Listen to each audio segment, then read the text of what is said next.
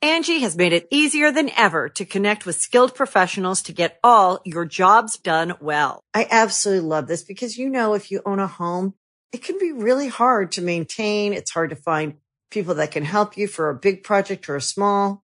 Well, whether it's in everyday maintenance and repairs or making dream projects a reality, it can be hard just to know where to start. But now all you need to do is Angie that and find a skilled local pro who will deliver the quality and expertise you need. Angie has over 20 years of home service experience and they've combined it with new tools to simplify the whole process.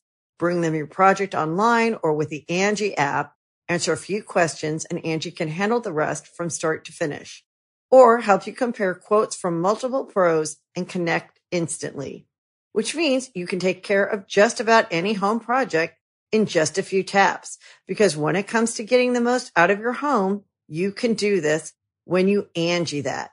Download the free Angie mobile app today or visit Angie.com. That's A-N-G-I dot com.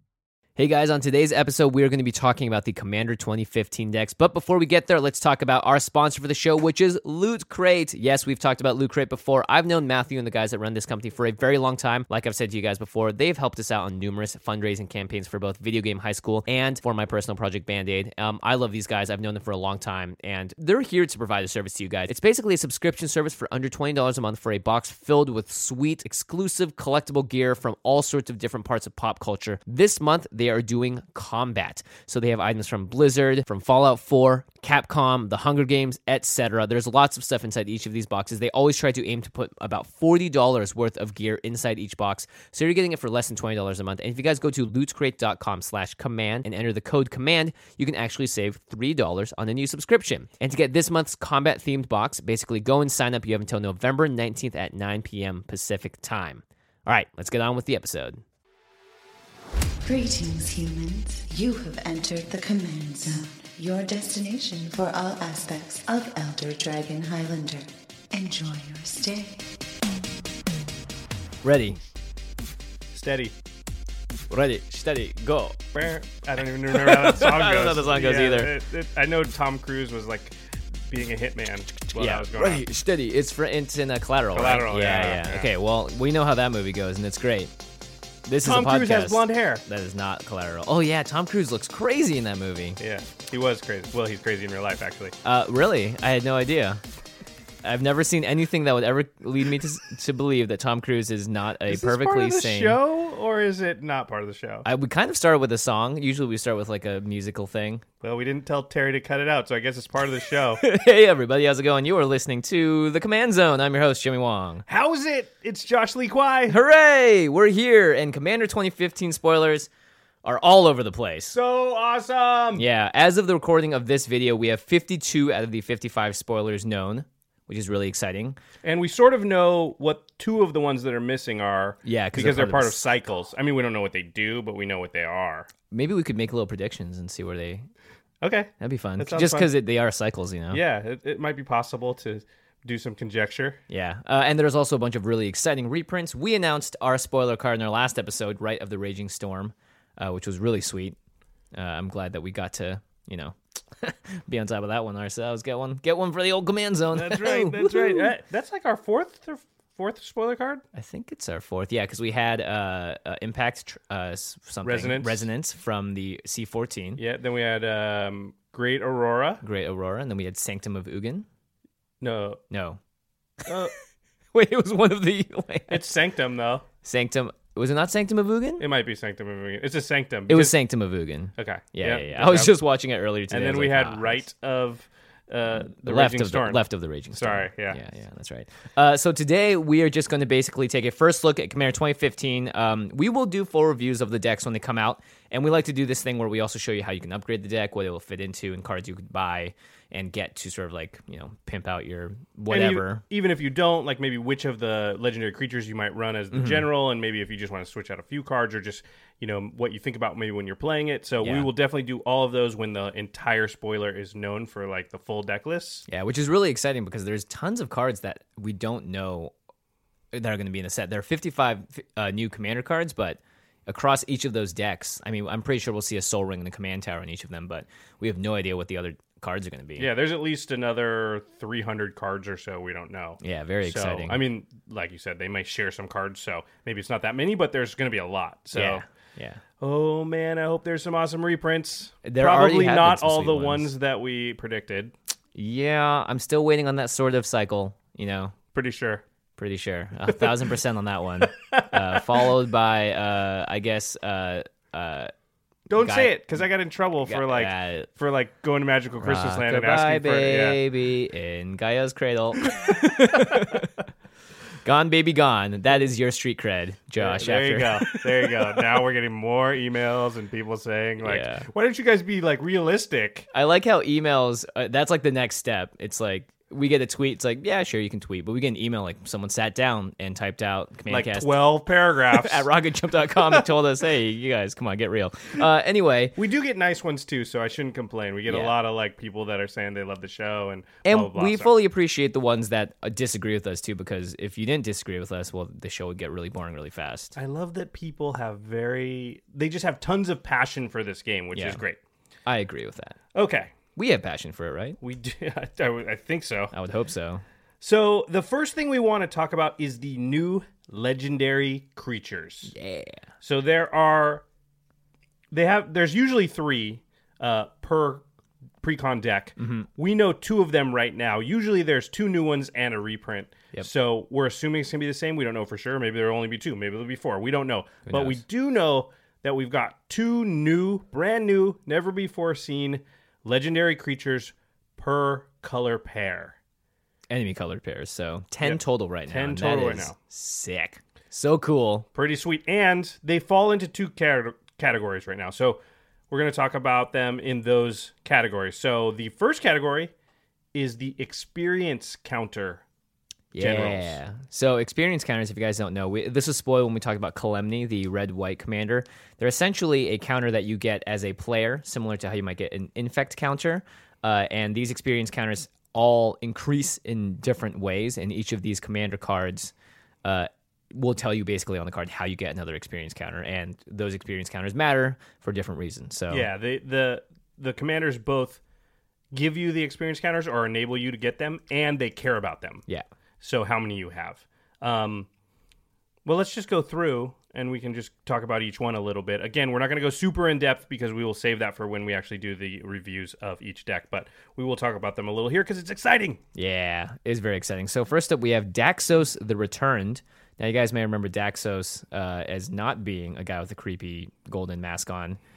Um, before he used to be blue white, and he used to have a big sword, but now he is an enchantment guy. He uh, is one black white for a legendary creature zombie soldier. Uh oh, he died and came back. He's a two two. Whenever you cast an enchantment spell, you get an experience counter. So Daxos cares how many enchantments you cast, and for one, a black and a white, also his casting cost, put a white and black spirit enchantment creature token onto the battlefield. It has this creature's power and toughness are each equal to the number of experience counters you have. So, n- a couple things to note. One is that you don't have to tap Daxos to do this. So, if you have six mana available to you, you could make 2 Um, this seems pretty dang good. Yeah, and he's very cheap as well. Anytime a general uh, costs three mana or less, uh, I think it's you should always take note.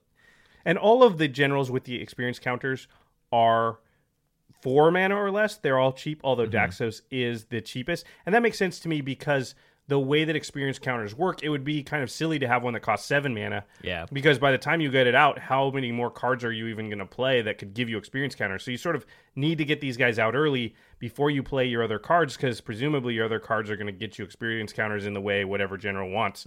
Uh, obviously, Daxos it's pretty obvious. You just want a lot of enchantments. Yeah, enchantment matters. Um, so we're gonna always also for each of these commanders talk about some cards that you could play in the deck that would be very good. Yeah, just sort of the first ones that come to mind for us. You know, you probably think of different ones, and we'd love to hear from you on Twitter or in the comment section or over email um, about what crazy, awesome things that you see when you see the mechanics for each of these generals. Um, yeah, the first thing I thought of was Sigil of the Empty Throne. Yeah, this card's sweet. This is from Magic Origins. Three in white, white. Uh, whenever you cast an enchantment spell, put a four four white angel creature token with flying onto the battlefield. So you're already going to want to be casting a lot of enchantments. This is just like, oh, so for each one I get an experience counter and a 4 4 Flying Angel. That seems good. And Now, this no- card's super cheap too, Yeah. because nobody wanted it. Well, there was a deck that was running around standard for just a little bit that that was around this card, which was really sweet. Um, notably, though, Daxos' ability does not trigger this. It's not when enchantment comes into play under your Right, control. right.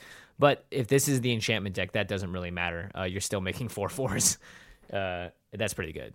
Yeah, that's it's going to be really good. Uh, just basically, it doubles up the amount of things you're getting. So every time you play an enchantment, you know you're going to want those experience counters to make those tokens bigger. But you, you, what do you want those tokens for? To attack people? Well, you know what else attacks people? Four four flying angels. Yeah, it's pretty good. Uh, and not to mention, it's just pretty much what you want to be doing in the deck is m- putting out enchantments that really like have a high level of impact, uh, which is cool because they're I, I you don't really play enchantment decks because they seem more fragile, you know. Yeah, and and because Theros was so recent, we just got this big influx of enchantments, Yeah, and we got things like bestow creatures. And it used to be like hard to build an entire deck out of enchantments, but now some enchantments are creatures, mm-hmm. so that helps you out a lot. Um, the next one on the list actually covers you in an area that we're always talking about. oh yeah, Uh, it is the Mesa Enchantress. So Mesa Enchantress is one and two white for an 0-2 human druid, but whenever you cast an enchantment spell, you may draw a card. ooh, you mean you will draw a card? Yeah, S- you, you, uh, yeah, you're never gonna be like I could, but I'm not going to. Maybe against Nekusar, I guess. I guess. Yeah. Anyway, um, this is good. Again, you have to cast the spell. It's not when enchantment comes into play. Unfortunately, most of the enchantment comes into play cards are in green. Uh, like Eidolon of Blossoms would be awesome. Um, but this does do some good card draw in a deck that has a lot of enchantments, which presumably you will. Yeah, and it's white and black, which does not have the best card draw. Black does have s- a, a decent amount of card draw, but it hurts you, of course. Um, there's also a card uh, like Starfield of Nyx is another uh, Magic yeah. Origins card that came out. This is actually a little more debatable.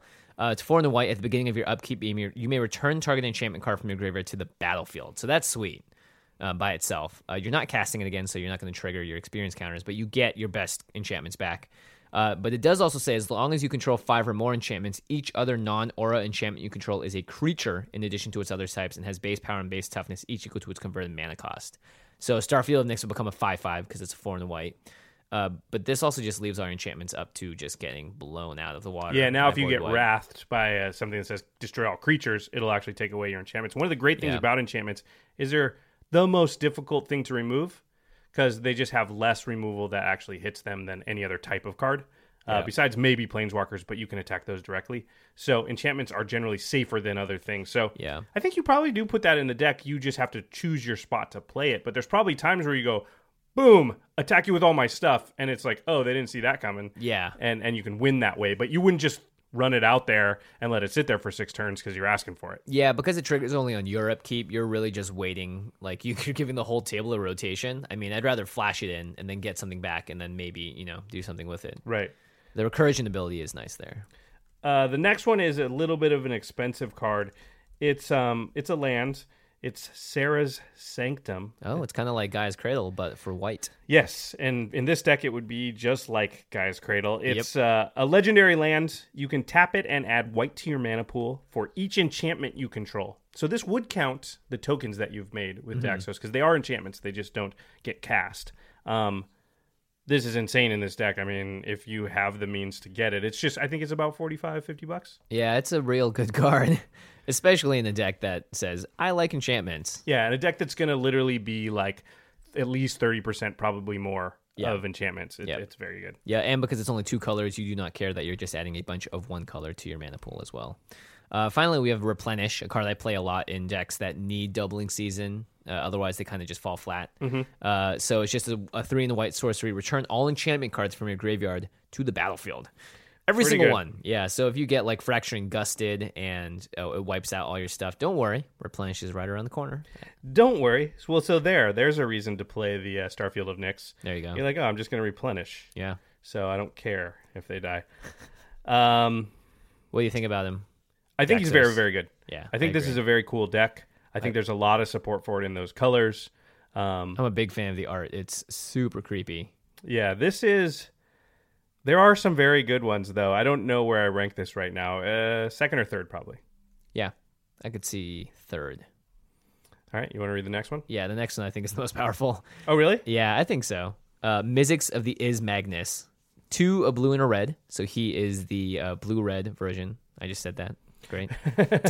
Mizzix of the Is Magnus. It took me, I, actually, I'm making a deck for this right now. And I wanted to talk about uh, the deck extensively on this episode, but we have so much other stuff to talk about. I probably won't get to it. Well, that's will be good. We'll do a, a deck tech Yeah. downline. Actually, I've been sort of brewing with it too, so maybe we'll do a side by Uh, side. by side. Yeah, that'd Yeah. be sweet. He's a 2 2 legendary creature, Goblin Wizard. Any surprises why I like this guy? Uh, whenever you cast an instant or sorcery spell with converted mana cost greater than the number of experience counters you have, you get an experience counter. Instant and sorcery spells you cast cost one mana less, colorless, to cast for each experience counter you have. So I'm calling this the Animar of instants and sorceries. Yeah. Yeah, it's a a great way to little look at hard to get experience counters onto him as compared to the other ones because it actually cares. Like, if you've got four experience counters and you cast an instant or sorcery that costs four, you don't get one. It needs to be greater Yes, than correct. the number of experience counters you have. So once you've got like six experience counters, it's hard to get the seventh. Yep. But Blue. X spells. X spells. X spells are the key to this, I think. And also, agree. they work really well with the counters because X spells, you just add as much mana into them as you want and they get better, right? Yeah, if you have four experience counters, X can automatically always be four. Right. Um, it doesn't have to be. It just reduces the cost to cast it. So if you choose for X to be two, then you don't have to. Obviously, you don't have to go all the way if that makes sense. Um, Which may make sense when you're doing like a X damage to all creatures or something, and you've got a creature with a certain amount of power and you don't want to kill it, so you'll be under that. yeah, that's true. Um, but most of the time, you're going to like Brain Geyser and you're going to draw X cards Mm-hmm. and you're going to want X to be as many as possible. Yeah, or for someone else to just mill themselves out. True, which I think you could probably get to that point in this deck where Yeah. you've got literally like 40 experience counters and you just destroy people. And the reason I said blue is because that's the one of the main colors of proliferate. Yep. Uh, and proliferate works that you can just double the amount of counters on a player or a creature. And in this case, if you have poison counters, you can proliferate them up and kill someone faster with infect. But It doesn't double, it just Oh, sorry, uh, double. You yeah. you increase, yeah. So Right, you just, it- you add, just another add one. another Yeah. count, So proliferate's great in this deck because it's a way to be like, well, I you know I have five experience counters, but I keep drawing my two mana sorceries or whatever. It's a great way to be like, well, you can still level it up, and your X spells get better and better every single time you proliferate because it goes to seven, then to eight, and then you're just casting crazy stuff. In fact, speaking of pro- proliferate, one of the cards we have written down is inexorable tide. You you may remember this one from um, Modern Masters 2. The card you never you would ever never play. draft it. It was always like second to last in the deck. Yeah. Or uh, when you're drafting, um, it's three and two blue for an enchantment. It says whenever you cast a spell, proliferate.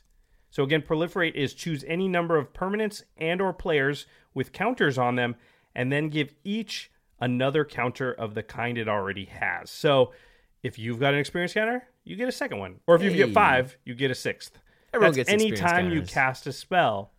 This also works really well with some things that probably go in this deck, like storage lands, Yeah. Storage lands. would be chalice, Really spo- like everflowing chalice. Like you're gonna put anything uh, in the deck that can get counters like that Mm-hmm. because it can grow over time with your proliferate stuff. So you, Yeah. it's like, oh, the proliferate works with my experience counters. Well, it also works with a bunch of cards that I'm gonna play too, and that's a way I, I think to build this deck to make it be really powerful. Yeah, just to really ramp quickly. Uh, I think this deck is incorrectly built if you're sitting there and waiting to draw a spell with a higher converted mana cost. Yeah. Just hoping, like, oh, God, please, I need to get more experience counters. You should be in control of that. Um, and all these decks can do that, by the way, if you have Proliferate uh, available to you. And there are some colorless ways to proliferate. There's Contagion Engine and Contagion Clasp. Mm-hmm. Clasp. Yeah. Yeah, And there's a uh, creature that does it as well when it dies. I would not be surprised if those some of those are reprinted in these uh, precons. yeah, that'd be really interesting. Yeah, especially the non-blue ones. And black has a little proliferate too. But uh, anyway, other cards that go with this. Go ahead. Um, notably, I will say, uh, just in general, any cards with buyback, so that's you Yep. can pay an additional cost when you cast it to get it back to your hand. Uh, Yep. Any cards with kickers on them, uh, retrace, forecast, and overload, I believe, all work with Mizzix's uh, sort of reduction in cost. And so, like, you're basically getting a lot of really cheap cards uh, in cheap instants and sorceries. But the great part about it is that if you only have one experience counter, and you need to cast a two mana spell that can be overloaded for eight. You can just cast it for two But if you Correct. draw it later in the game, Cast you for can cast eight. it for eight. Yeah. Yep. So it's a great way to have flexibility within your spells. Um, a card that's really really sweet is Pyromancer's Goggles. Oh man, this card is so good in the stack. Yeah, Pyromancer's Goggles at first seems really expensive. It's five mana for a legendary artifact, and you tap it to add red to your mana pool. And when it's spent to cast a red instant or sorcery, you can copy it and choose new targets for the copy. Oof! It's a reverberate. It's yeah, but it's on an artifact, so you get to do that every time you cast Yeah. a red spell. It's not just like once. And again, if you are doing like big X spells, like even Fireball will become so brutal Yeah. if you've got like ten experience counters and you cast it with Pyromancer's goggles. Yeah, it's immediately 10, 20 to two. Yeah, how many ma- mana you got? Five or six. So now it's fifteen doubled. So that's just thirty damage. Boom. Plus you get another experience counter when you cast it. Uh, s- Howl of the Horde is one I really really like. finally this card's gonna see play. Yeah, it's uh, Howl of the Horde is two and a red for a sorcery. When you cast your next instant or sorcery spell this turn, copy that spell. You may choose new targets for the copy, but it has raid.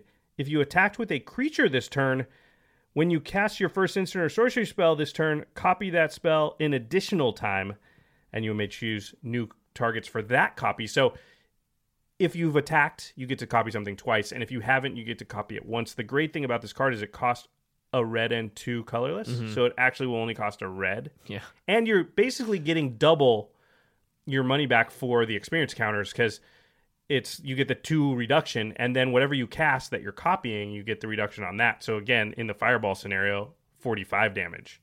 Jesus. Also, if you cast Howl of the Horde with Pyromancer's goggles, Oh, yeah, it's in and the you've copy. attacked, now you get five, 60? You get two extra copies. So Yeah. you get if you cast that fireball for fifteen, you cast it actually five times. Oof. Yeah, and you kill two people. That's pretty good. Uh, Mizzix, what the heck, man? You are you are angry. Mizzix, you're kind of awesome. Yeah, you're kind of awesome. Um, let's see here. We also have the original Melek, uh, which people are a lot of people are saying like, great, this is gonna be my new Melek deck. Uh, Melek is a four, a blue, and a red for a legendary creature, weird wizard. You heard that right. um, you play with the top It card is of your weird. library revealed, and you can cast the top card of your library if it's an instant or sorcery. And then whenever you do cast an instant or sorcery from your library, you can copy it and choose new targets for the copy. So that's cool. You get to play with the top card of your deck and double it uh, Mm-hmm. if you cast it from the top.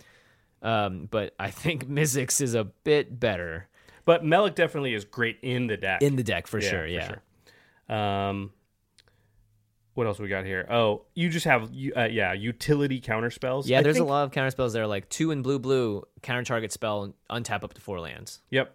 And I think a lot of this is going to be a draw go deck Mm-hmm. uh, for a lot of it. So you're going to have some sorceries, but you're going to have a lot of instants. You're going to want as many, you know, sort of counter spells and then instant ways to draw cards Mm-hmm. so that it gives you the option of like, oh, if I didn't want to counter something, then I'll draw a bunch of cards and get an experience counter. Yeah. Um, yeah, I think that's pretty smart.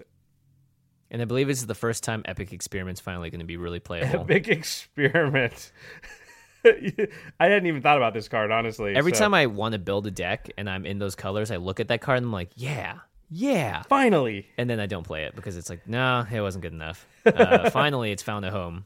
Uh, epic experiment. Okay, it's a red and a blue and X for a sorcery. Exile the top X cards of your library. For each instant and sorcery card with converted mana costs X or less among them, you may cast that card without paying its mana cost. Then put all cards exiled this way that weren't cast into your graveyard. So this is just gonna. It's sort of like um, it's sort of like uh, what's the green card that does it um, for creatures? Oh, Genesis Wave? Yeah, it's kind of like Yeah. that, but for instance and sorceries. Yeah, yeah. Now this won't work very good with your X spells that are in your Correct. deck, but it'll work good with everything else. Yeah, and there's going to be a lot of everything else. And of course, I think in this deck, you also put a lot of flashback spells in there, Mm-hmm. as well as ways to get stuff back out of your graveyard. So it going to your graveyard is not, you know, a huge deal if you exile like 20 cards or whatever. Because guess what? You're going to you're gonna cast a lot of stuff off of 20. And well, let's be let's be real. Like ninety percent of commander games, you end the game and you have fifty plus cards in Mm-hmm. your library. So milling yourself out, unless your meta is very specific, isn't really a worry. Yeah, definitely not. And So- yeah, if you cast just like twelve instants and sorceries off this thing, no matter what they are, it's gonna be like You're going to probably turn the even game if they're around. lightning bolts, you could probably kill two players. Yeah. If you have, uh, Wait, how'd you get that many lightning? yeah, bolts you're in your cheating. Deck? Can That's- I- I- that was can an I do example. that? That was an example. No, Can- you cannot do that, Or Jimmy. You, sh- you, I think you just. oh, I Please? think you just let me. that is a good call. That that card is pretty pretty strong. Yeah, it's busted. Uh, the next one is Kalemni, disciple of Iroas. Iroas. I Yeah. don't know how to say it. I'm but- just gonna go say it right now. Womp womp. yeah, we talked about this. We talked about her before. We always bag on Boros, and here we are bagging on Boros still. I'll just read her. Two, a red and a white for a legendary creature, giant shol- soldier. She's a three-three, so a four mana three-three. She has double strike. She does and- have giant shoulders too. yeah, and, notably. and giant swords. She's uh sorry, three three double strike vigilance for four. Whenever you cast a creature spell with converted mana cost five or greater, you get an experience counter. Hmm. Kalemni gets plus one plus one for each experience counter you have. This Thank goodness red and white is great at proliferating. Oh wait. thank goodness red and white is good at ramping. Oh wait. thank goodness they're good at cheating out creatures. Oh, wait. wait. Like Thank it's goodness red white. You just want to play a bunch of five plus drop creature Actually, spells. Oh, I, I lied. You can't even cheat out the creature. It says whenever you cast a creature spell. yeah. with Well, you need converted like a mana- reduction, like Niv- uh, like Mizzix gives. You know, Animar. I no, can't No, Mm-hmm. go in no, Animar. Um, five color Clemny. it just Kalemni feels like you play her on turn four, and then you play a five drop, and she's a four four double striker. Yeah, I mean, I, you could have a lot of equipment and stuff, and the you know to make her a true Voltron general. I think she has potential to be s- very strong as a Voltron general. But the, here's the Maybe thing: because a Voltron deck doesn't usually want to play a bunch of five uh, mana cost plus creatures. They want to play a bunch Yeah. of enchantments and uh, equipment. and Calamity, like you want to play Mother of Runes. You know, you don't want to play a five drop that you can't do anything with because then you use all your mana for the next turn. Don't you mean Mother of Runes? Mother of Runes. you want to play the Mother of Runes? Then they can't kill her. Here's the thing. Kalemni's not Scottish, by the way. She's got to no, be she's Greek. definitely Greek. She's this the disciple of Iroas himself. So then it's even worse because if it's not Scottish, it's crap. it is a bunch of crap. Uh, you know, there is potential here. I just don't think we found it yet. I don't think there's potential here, but hey, everybody, go ahead and prove me wrong. Hey, you know, I was thinking we should maybe do a surprise giveaway. A well, I, surprise. I decided. So a surprise to me. I, am 'cause- surprised, actually. Not sur- you're not surprised. I'm surprised. I'm like, we are. okay, here's the thing. We have to give something away because it's Commander 2015, right? We got to. Uh, so if you, it's up to you guys. Uh, by the way, thanks for listening to this point because you're hearing about the surprise giveaway now. It's up to all the guys and gals of the world to send us on Twitter or I guess over email uh, something cool to do with Calamity. Prove us wrong. Yeah, prove us wrong. Sh- uh, send us like something sweet that we didn't think of that is your coolest combo. Um, it's not going to be random, I guess. We'll actually subjectively choose one. And guess what? We'll pick which one of these best. And I'll and personally if you don't like it, too bad. I'll personally send you the Calamity deck because you earned it. Because you're you deserve it. you deserve it. You're a great person. Congrats, you figured out Boros. All right, can I stop talking like this now? yes. So you can tweet us at CommandCast or email us CommandCast at RocketJump.com. We'll announce it, I guess, uh, next week, I suppose, or maybe Um, yeah. So you guys have you guys have some time. prove me wrong because I'm so like Kalemni just does not. She doesn't distinguish herself above like Gisela or Not even close. Tajik or any of the millions of Boros generals. She just seems like s- mo- like most of them and worse than most of them. Yeah. So g- show us, prove us wrong. Uh, the guy and girl or girl that proves us the most wrong wins a Calamity deck. Good luck. Good luck. All right, moving on. We're not even talking about any cards because we don't want to give you a head start, and also we didn't think of any. Also, the cards because that we we're gave you like, were just bored. other legendary creatures in those colors. Uh, okay, so let's go to Marin of Clan Neltoth. Mm. I don't know who Clan Neltoth is. I think this might be the second most powerful. Oh, really? Yeah, I like this card. i I've got this at fourth. Uh-huh. We're going to talk about it. It's two, a green and a black for a legendary creature, human shaman. She's a 3 4. Whenever another creature you control dies, you get an experience counter. That's pretty great because that's easy. Super easy. At the beginning of your end step, choose target creature in your graveyard. If that card's converted mana cost is less than or equal to the number of experience counters you have, return it to the battlefield. Otherwise, put it into your hands. Now, a lot of people are skipping over that otherwise portion, but that's actually pretty good. So you can Yeah. choose a creature that actually is bi- any creature. It doesn't matter how many experience points or experience counters you have. you'll get that creature back into your hands. But if you do happen to have more experience counters than its CMC or equal to, it just goes directly onto the field. Yeah, that's pretty cool. Yeah, it's pretty good. I mean, it is a little slow. It's dependent. It's on your end step, right? Well, the great thing is you play Marin and immediately get something back to your hand if you've got something in there because it's at the end step too. Yeah. I mean, it's also black green. You know, it's the colors of having things to to sacrifice to get give her experience counters, tokens, scions. You know, all that good I stuff. think Eldrazi spawns and scions are super good because she's in green. You can have From Beyond and Awakening Zone. You can also just have like Yeah, totally. eyeless watchers and stuff. So you can immediately just get her a bunch of experience uh, or get yourself a bunch of experience counters if you want because you just go, oh, I've got four Eldrazi signs. I just sack them all to get experience counters. And then you just entomb something, and then boom, Oh. you've got Eldrazi on the battlefield in turn four. I think it's possible. Yeah. And then turn five, when she's out, you just start casting Fleshbag Marauder and then bringing it back at Oh, the end yeah. step. Really so wrecking like, everyone's day. how are people going to keep up with that? Like, you can do that every turn.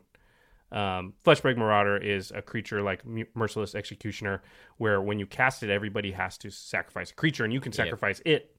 So it's in the graveyard, and then you bring it back at end step.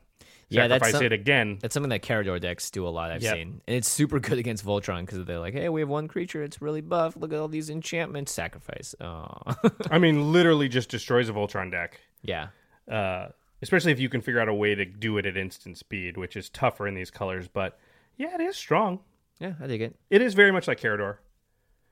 Um, but not four, uh, three colors, just two of them. yeah, I think that's why I would almost just play Carador because you just get that extra color. But this is the effect is actually different because Carador you cast something out of your graveyard, so you still have to pay the mana cost. At a certain point, Marin can just get something back for free. Yeah, you know. And once you've got nine experience cards, you just like shield it, and like you can kill it. I just bring it back. bring it back. Yeah, That's You- kinda brutal. You get bring out Vorinclex, like that Yeah. card just shuts Oof. down tables. Ugh. Yeah, it's pretty good. I don't know. You almost talked me into it. I almost talked myself into it. I don't know who talked me into it, but Eh, getting there. uh, next up, we have Azuri, Claw of Progress. Quick shout out, James Pianca, uh, frequent collab- collaborator on the show, guest. Name this card. pretty cool. The Claw of Progress. Claw of Progress. Yeah, he really likes lobster. I don't know what he's he's holding something in here. It looks like oh, it's a tree. I thought it was like a bug he was gonna eat later. He likes lobster. He does. It does look like lobster a little bit. Uh, he's two a green and a blue. Um, but the way he looks, he sh- feels like he needs to be black. But This he is my pick for most powerful, by the way. Oh, you think so? Okay. Yeah. He's a 3 3 legendary creature elf warrior. He looks insane. The art on this guy is freaking. Poor amazing. Azuri got taken over by the Phyrexians. Yeah. Poor our friend Phil DeLuca Yeah, Phil- from Commander, and Phil's we not just gonna could be happy never be able about to play this. this card because this card's bonkers. It's certainly going to get played against him, however. Uh, his text Whenever a creature with power two or less enters the battlefield under your control, you get an experience counter. So that seems to be pretty easy as well, especially with way tokens. easier than Calemny. Yeah, oh my gosh. At the beginning of combat on your turn, put X plus one plus one counters on another target creature you control, where X is the number of experience counters you have. So you've got five experience counters. Uh, at the beginning of combat, you just choose one of your creatures and give them plus five, plus five counters. Hey, that's pretty big. It's pretty crazy. Um, and I think it's not just making them big. There's so many creatures, especially in these colors, that care about having plus one, plus one counters on them. And you Yeah. can sort of cheat the normal order of things. I'm talking about cards like Sage of Hours. Oh yeah, this is gonna get you there. Uh, Sage of Hours was in Theros, or Journey into Nyx specifically. One in the blue for a uh, one-one creature human wizard and heroic. Whenever you cast a spell that targets it, you put, put a plus one plus one counter on it. But more importantly, remove all plus one plus one counters from Sage of Hours. For each five counters removed this way, take an extra turn after this one. Woo! So l- let's just see how this goes. You have five counters uh, or five experience counters. At the beginning of combat, you put five experience counters onto Sage of Hours. You remove them, you get an extra turn. On the extra turn, what do you do? You put five counters on Sage of Hours and you remove them and you get an extra turn. So Yeah, that kind of that kind of just keeps going, doesn't that's it? an infinite turn loop that's actually really easy to pull off. It doesn't even require that many counters. Five? yeah, And and by the way, Izuri, and I think this is, is kind of nuts because a lot of the other ones say when you cast.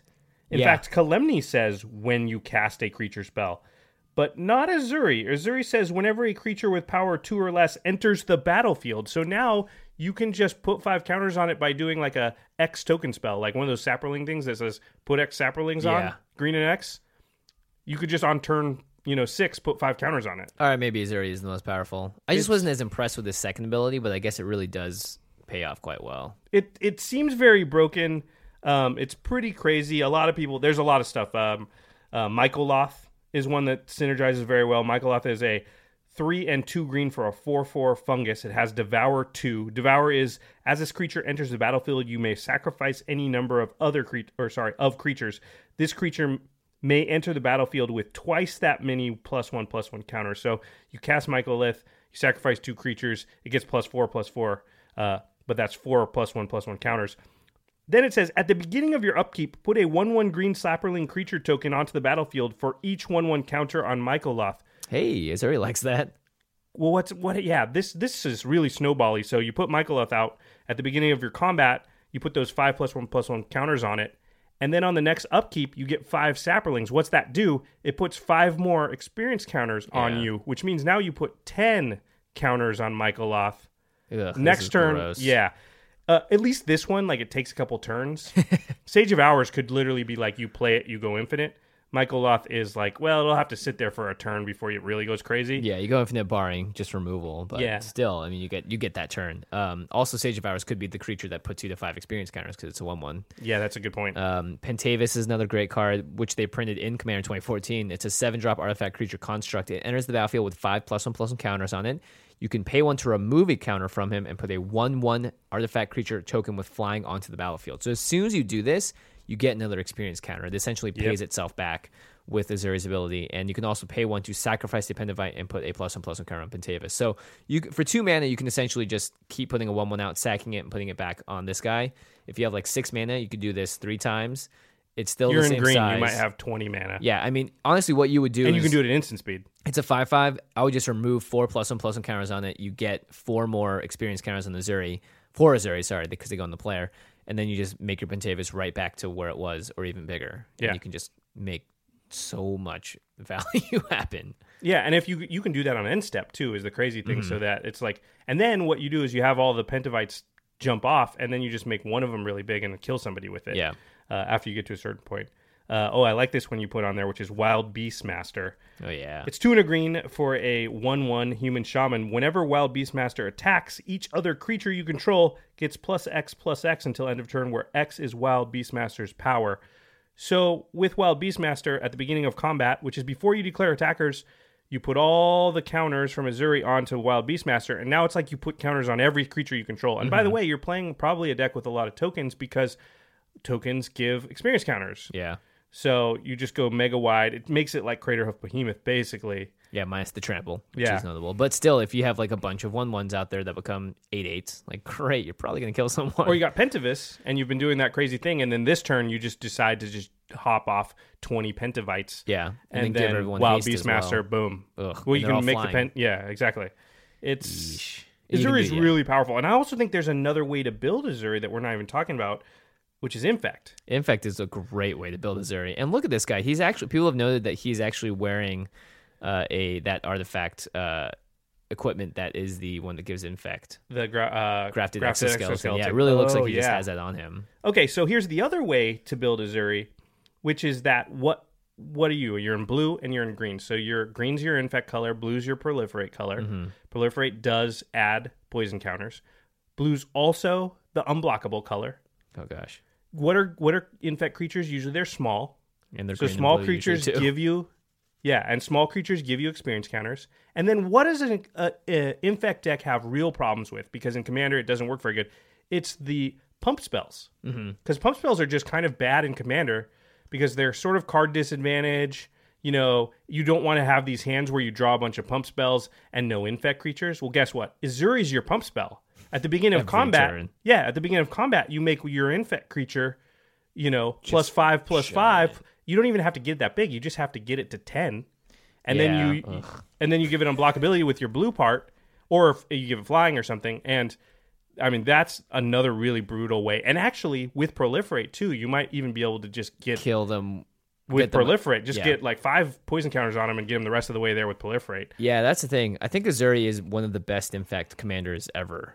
Yeah. Uh, I mean, Craig has to be just like licking his chops. yeah, this is insane because I mean, Craig has like an Edric uh, deck Uh-huh. that's that's infect, and I think it's great to have Edric because then you're drawing a lot of cards.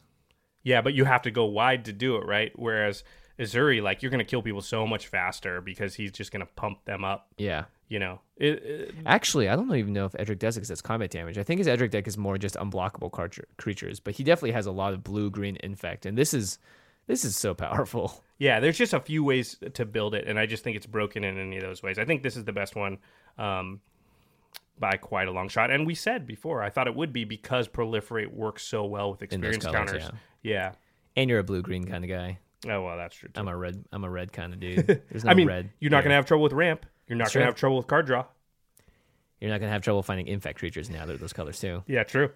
All right, so that does it for the five commanders that are going to be the front of the box commanders. So you get an oversized uh, foil card, I believe. Yep. with The these guys. experience counter commanders. Yeah. Uh, next up, we have non-experienced counter commanders, and each of these are uh, very different. Uh, they don't have sort of a theme across to all of them. Um, three of them are flying, and two of them have activated abilities that cost uh, CMC of two. So I guess that's kind of a thing going on between them. Mm-hmm. Uh, but they're also the, the mana costs are all over the place. The cheapest is uh, two mana, and the, the most expensive is five or six. Sorry. So uh, let's just go ahead and get started. Let's talk about Karlov of the Ghost Council. I'm now affectionately So this calling is him like- just Carl. This is Carl. that's good. Is one of the Ghost Council. Yeah, Is this the first go- member of the Ghost Council that has his very own card? I think so. Where are the other dudes? I don't know, but I'm really excited because maybe we'll get all of them. I bet they're right off screen going, "You jerk!" You got the spotlight first. yeah, Um, Carl is looking very grim Carl. That's on his good. throne. Uh, Carl of the Ghost Council is white and a black, two total, uh, for a 2 2 legendary creature spirit advisor. Whenever you gain life, put two plus one plus encounters on Carl of the Ghost Council. And for black and a white, comma, remove six plus one plus one counters from Karlov of the Ghost Council. Exile target creature. Haboom! Kaboom! Six. That's a lot, Yeah, but whenever you gain life, you put two. So you have to gain life three separate instances. but it's instances. So if you gain ten life with one card, that's still one instance. Probably why you won't play that card in this deck. Uh, yeah. You want to get like all these like cheap life gain cards enabled, right? You need a bunch that are giving you little bits at a time. Yeah. Yeah. Yeah. Like Sun Droplet would be a card that would be really good in this deck. I mean, you've got uh, what do we have down here? Soul Warden, Yeah. Soul's Attendant. Those are just like anytime a creature comes in, you gain life. So that's you're just gonna gain a bunch of little bits of life. Yeah, I think the, the key to this card is also finding ways to gain life across everyone else's turn. So Yeah. that you, you are it's not just dependent on your turn. So it's like whenever any creature enters the battlefield kind of thing, like um, I believe Soul's Attendant does that whenever another creature enters the battlefield, you may gain one life. Mm-hmm. Um, so like stuff like that's great because if someone just plays uh, Yeah, Soul Warden does the same thing. Like if someone's gonna be Azuriing you, you know, and they're like, "All right, I'm gonna jump out five one ones," you're like, "Great, I get ten plus one plus one counters on my guy because each of those guys came out separately." And you get 10 life if you got Soul Warden, which means you get 20 counters on Yeah. Carl, which means you can exile three creatures. Yeah. That's good math. Well, no, no, no. It's every instance you gain life. So if it's ten creatures, you do get twenty. If it's five creatures, you get ten. It's not double the amount of life you gained. No, that's what I'm saying. Is like if you have Soul Warden out and somebody makes 10 Oh, right, right. With things, ten guys, you'll yeah, get yeah. 10, you get twenty. You get life 10 times. Yeah, You exactly. get 20 counters.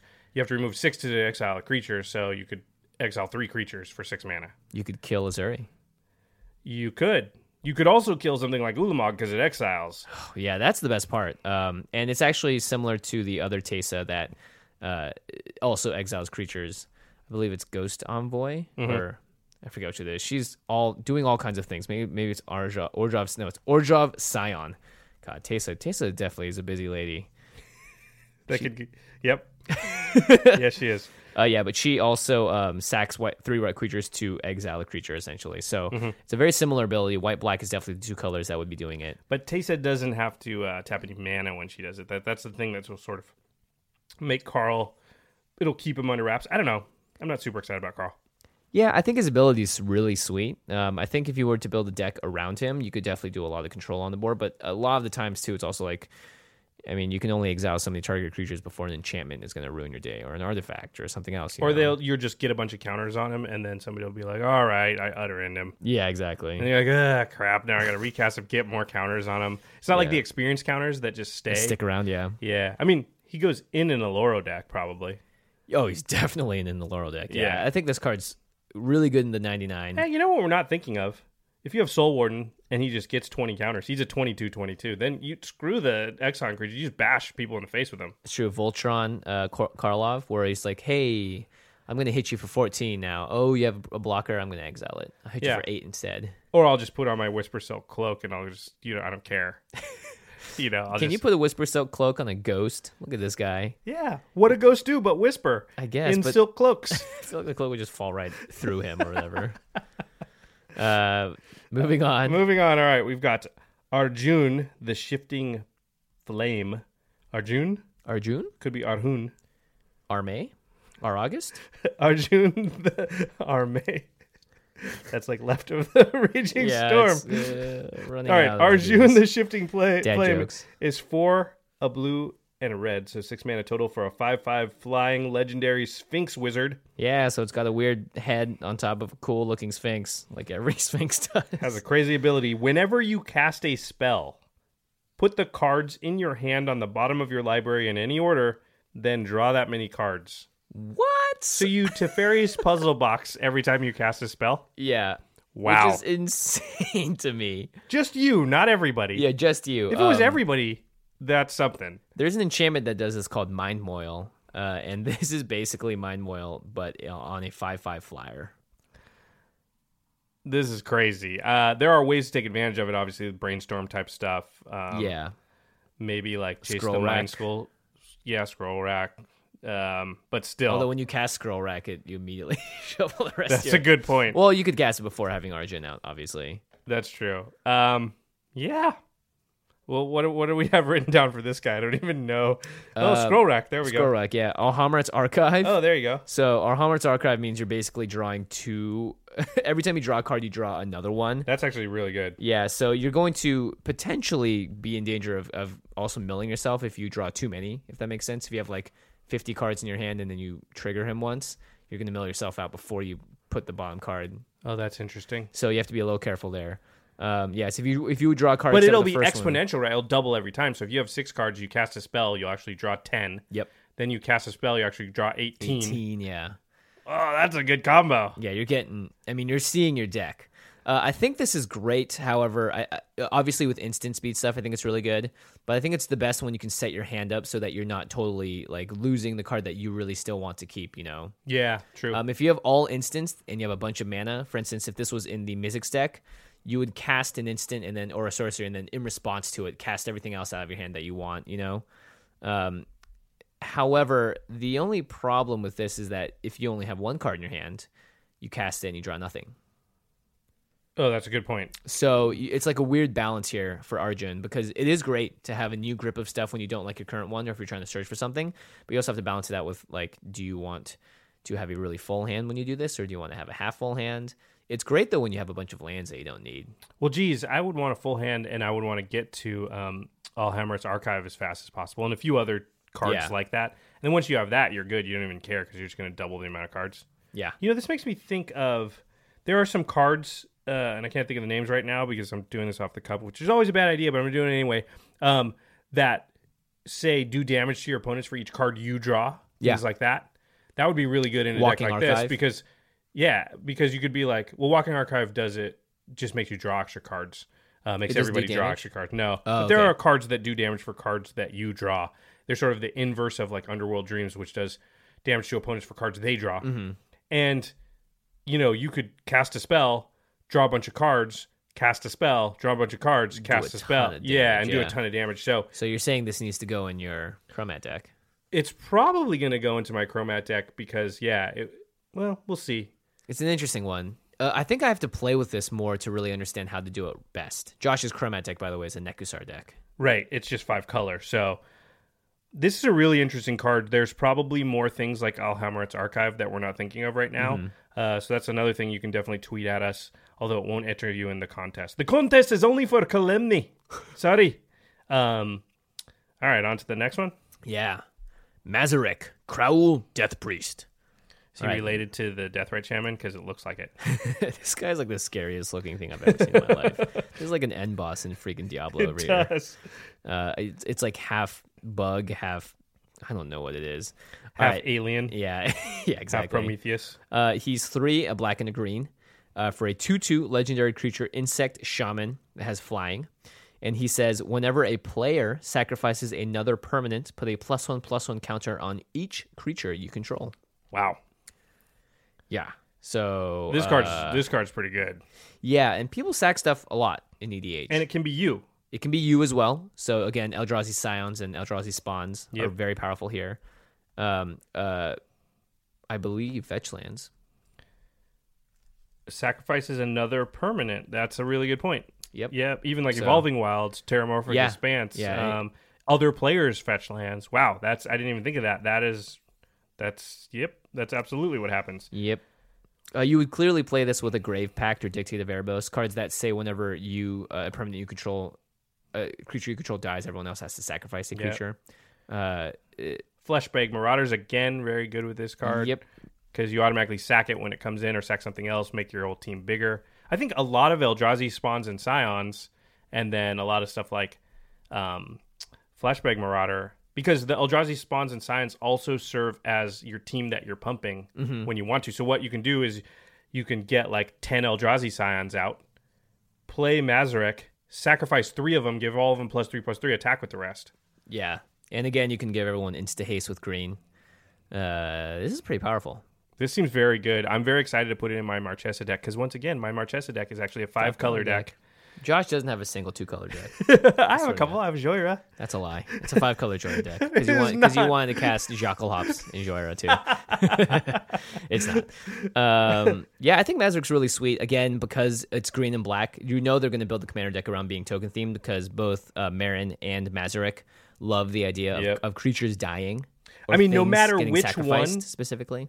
No matter which one you choose, the other one will work in that deck, right? Those two so far work the best of any of the two with the same color pair that we've come across. Yeah, I would say Mizzix and, and Arjun work really well together too, though. They do, but not as like Mizzix is helping you cast instants and sorceries. Arjun doesn't care about instants or sorceries. Yeah, just anytime you cast It a spell. does help you sa- uh, cycle through your deck, but yeah, I think Mazarek and Marin are they like sisters or something because they have almost the same name too. They do not look like they are related, Josh. Well, they they well what here's what happened. They got switched at birth or separated. and Gotcha. then- yeah, Marin Mazarek got- grew up with normal human parents, and Marin Yeah. grew up with like weird spider spawn demon. Mazarek got put in the basket and pushed down the river because the um the Egyptians were about. No, that's a different story. Egyptians. the Naga kicked him out or whatever that because they were like, he has wings. yeah, this card is really really good. Uh, I don't have anything else to say about it. It's this. This is more exciting than Calemny. Do we mention it's flying? It's a five mana two two flyer. yeah. I mean, you could put it uh, the the the the, tar- the counters go on him as well, so he could just get really big. That's a good point. um, very scary. That's why I like spawns and scions because you can sack them on demand. yeah. for the mana, and you don't even have to use the mana. You can be like, whatever. I just so Awakening Zone from Beyond are just amazing. Yep. Yeah, that that seems like a deck. Hey, hey, before we continue the rest of the episode, hope you guys are enjoying it so far. We would like to let you guys know that, again, the sponsor for today's show is Loot Crate. Yes, Loot Crate, the one and only Loot Crate. Um, you guys have probably heard of subscription based box services in the past. There are ones for beauty, there are ones for dogs. This one is for the inner geek and gamer inside all of us. And again, I've known Matthew and the people that run Loot Crate for a very long time. I think they're extremely trustworthy, and I really believe in these guys, and I really love the service that they're bringing to the world. Because for me, I subscribe to Loot Crate because, you know, for under 20 bucks a month, I get this sweet box of stuff that I can both help decorate the office with, give to friends, and keep stuff for myself that I really love. In the past, they've done items from Star Wars, Marvel, The Walking Dead, Legend of Zelda, all things that I love. This month, they are doing a combat themed box, so they have items from Blizzard, Fallout 4, Capcom, Hunger Games, etc., etc. And every single month, it's different. And they always try to put about $40 plus worth of stuff in the box. So for under $20, you're really getting a value if you love this kind of stuff. You can go subscribe to the service right now and actually get $3 off by going to lootcrate.com slash command and entering the code command to save $3 on any new subscription. If you guys want to get in on this month's box, make sure you subscribe by November 19th at 9 p.m. Pacific time to receive this month's crate. Also, good news, they ship to over 13 different countries. So if you're an international listener of the Command Zone, you can probably get this box as well. So guys, make sure you check it out, lootcrate.com slash command. All right, let's get back to the show. The next one is Anya, Merciless Angel. Anyang. Spoiled by a wedge from the Manosaurus. Oh, yeah. What's up, Wedge? What a wedge. Congrats. I don't know if you're like this, but I feel some ownership over the cards we've spoiled. Yeah, totally. So, like, uh, Elle, my girlfriend, and I, we've been opening uh, a lot of Battle for Zendikar because she's really good at pulling expeditions. And so we just, we've been lucky. opening a ton of it. Uh, we've gotten like eight expeditions so far. You guys have been but killing every it. time the Sanctum of Mugen comes up, uh, I'm like, oh, that's our card. Nice. Like, it's like, oh, that's our card. I say And it too when now- I see it in draft. I see it passed around. I'm like, who's passing our card around? Come on, guys. That's our card. It's like like we didn't do anything except for tell people about it. But Actually, b- both of our cards that we for the last two cards get passed around in draft a lot. The Great yeah, Aurora. nobody takes Great Aurora or Sanctum of Ugin.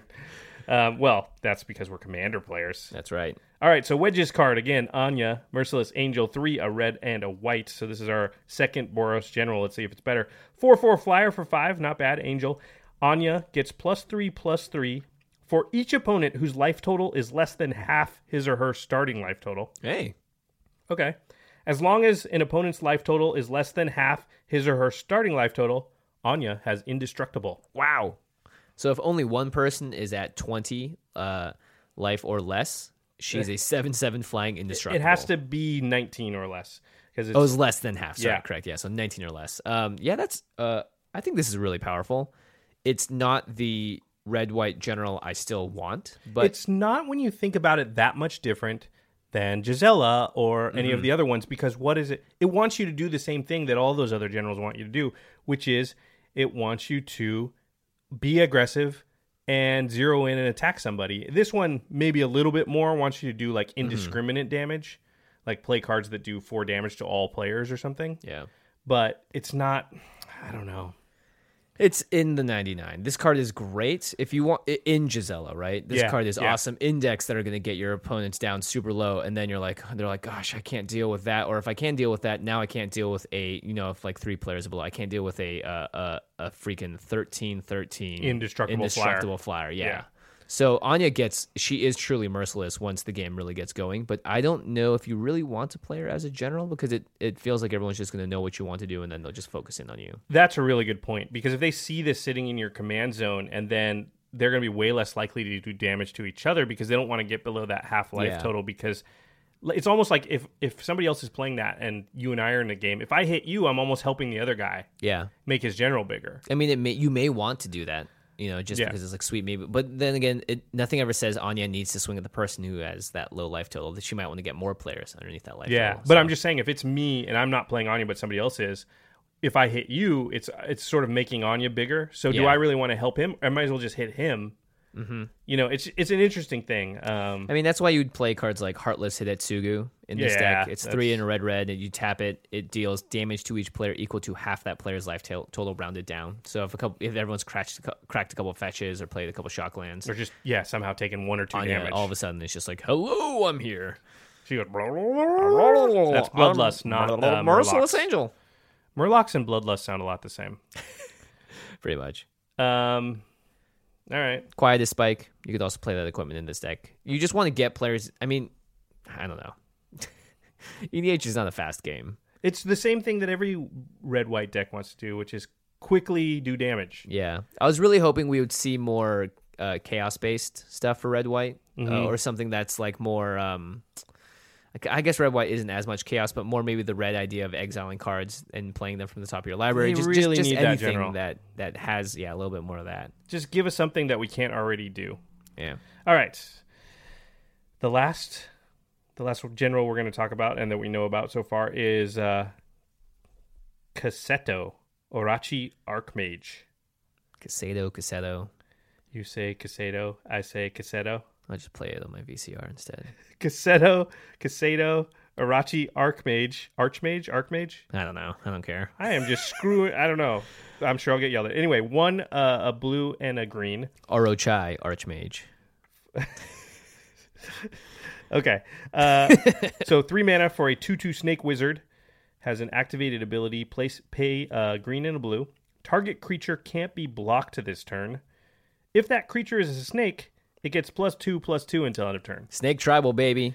so snake tribal until now was basically mono green, Uh, Uh-huh. but now we get blue, which is actually huge because blue is the card draw color and also Yep. the proliferate color, which goes with infect, which infect wants unblockable. We talked about this Infect, already. there are. I looked it up. There are a lot of Snakes. snakes that have infect. Of course, because- the original creatures got that fangs. Uh-huh. gave poison counters yeah, were snakes. Uh, which is great. Um, this card's sweet. This card is pretty good, actually. It's another Craig Blanchett card. It's freaking just ready to be Snake Tribal Infect. Maybe I'll just build a Snake Tribal Infect deck for like three dollars and play it. Every I think now and there's then. something to be said for just not even worrying too much about the snake part and just being like, I have unblockability on a stick and I'm playing the colors that have infect and True. proliferate. You'd also play like Fasa, uh, Yeah. and other cards like that. yeah. But it gets plus two, plus two if it's a snake. No, I mean, you put the infect snakes in there, but you just don't put normal snakes that aren't infect in there. No, you definitely don't, unless they have something uh, going for them. I mean, Um, snake tribal's a thing too, so this is just a snake tribal deck also. Yeah, there's a not card like- necessarily infect. There's like Oron Viper, which is one green green. It's a one three snow creature snake, and whenever it deals combat damage to a player, you can draw a card. There you go. So it's kind of got you you would put Edric in this deck as well because Mm-hmm. you're, you're just getting creatures through. Um, yeah, be a lot of fun. I'll build an infect deck finally. It'll be with the Snake Wizard. Actually, no, it's I'm gonna be doing it with Azuri. Azuri. Yeah, Who are we kidding? I mean, maybe you stick Casado in there, but mm, uh, maybe actually no, Casado's really good in Azuri Yeah, because I it's, think- it's just another way to make unblockability. And gives an experience counter. Yeah, because it's a two-two. two. Yep. Yeah. All right. All right. All right. Okay. That's the. Uh, th- those are the ten commanders that we know from the set so far. Really exciting stuff. Um, there's some really good cards in here. Really good stuff. Really good stuff. Uh, I, I think Azuri's borderline too powerful. yes, I agree. I, think, uh, Daxos and Mizzix are both very powerful. Marin too. Yeah. Sorry, Boros. Well, you know, someone could win a commander deck. Come up with something awesome. Super awesome. I mean, if you come up with an idea that makes me actually want to build a Boros deck, you automatically win. Yeah, Josh will actually send himself to your house to give you a high five. He promised that to me before we started the podcast. It's not true. Don't listen to Jimmy. Okay, so we have drunk. I'm wasted on cards. Tilt one back with me, dog. the power level is real. Uh, before we start, I'm going to see if it's been spoiled yet, and uh, I don't think so. Okay. so the next uh, mechanic of series of cards, uh, there are five total, but we can know, we only know four of them so far. Is Yeah, this is like the new mechanic or Yeah. the new keyword, I guess, because experience counter is kind of a mechanic. yeah. Um, They've done sort of this for every set. So join forces Yeah, was good one point. of them. Um, what else do we have? uh, join forces. Good enough. Um, this one's Myriad. So Myriad reads whenever this creature attacks for each opponent other than the, de- the defending player, you may put a token that's a copy of this creature onto the battlefield, tapped and attacking that player or a planeswalker he or she controls. Exile the tokens at the end of the combat. This is a little complicated. What happens is I attack, let's say there are four players Mm-hmm. me, Jimmy, and two others. I have a creature with Myriad. I attack Jimmy with it. Why? Whoa, whoa, whoa! Stop! Stop! I get copies. Why are you swinging at me, dude? I get copies attacking the other two players. So now I have one copy of that creature attacking all three players, although only the one with Myriad, the original one, will still be there after combat because you exile the tokens at end of combat. Yeah, so it's interesting. It, it sort of gets rid of the whole like who should I swing at first uh, thing because Yeah, it's, just that's gonna- interesting. it's going to come at everyone. Um, it, it also might just make enemies with everyone too. Yeah, this, normally this type of effect is not actually as good as it sounds because attacking everyone at once is actually kind of dumb. Like, let's imagine that you're, I don't know, Germany, and for some reason you decide that I'm going to go ahead and rage war with Belgium, France, and the UK all at once. You know, people, oh wait, they tried that in World War One. It didn't work out good. you know people named Germany, Belgium, and France. what a cool group of dudes and dudettes! Wow. So you don't usually want to fight a war on like that many fronts. Yeah, unless you're do- getting something out of it. Um, Yeah, we'll talk a little bit about that, but let's talk about this. So it's a cycle. Each color has one uh, creature with myriad. Um, right now I'm- Mm-hmm. we I don't want to. ha- Re- I don't want to read each one. So let's just go through keywords. Like Sure. the white one is a four-four flying vigilance. with Myriad. The blue one is a three-three, but when it deals combat damage to a player, you draw a card. Okay. So that one you could uh, maybe find an opening where I'm going to attack this person, and I'll also attack hit with you know one other person can't block it, and so I'll draw two cards. Yeah, actually, the nice thing about Brewbirth Viper is that it doesn't have Death Touch, right? So if someone can block it easily because it's just a 3 3, they will. Mm-hmm. Uh, but the person that does hit, you get to draw a card off it. So that actually kind of minimizes the impact of Myriad because no one's going to be pissed at you for doing They just it. block and nothing They happens. block it, yeah, but they do see you draw cards. So it's kind of like, hmm, eh, it's a little powerful over there.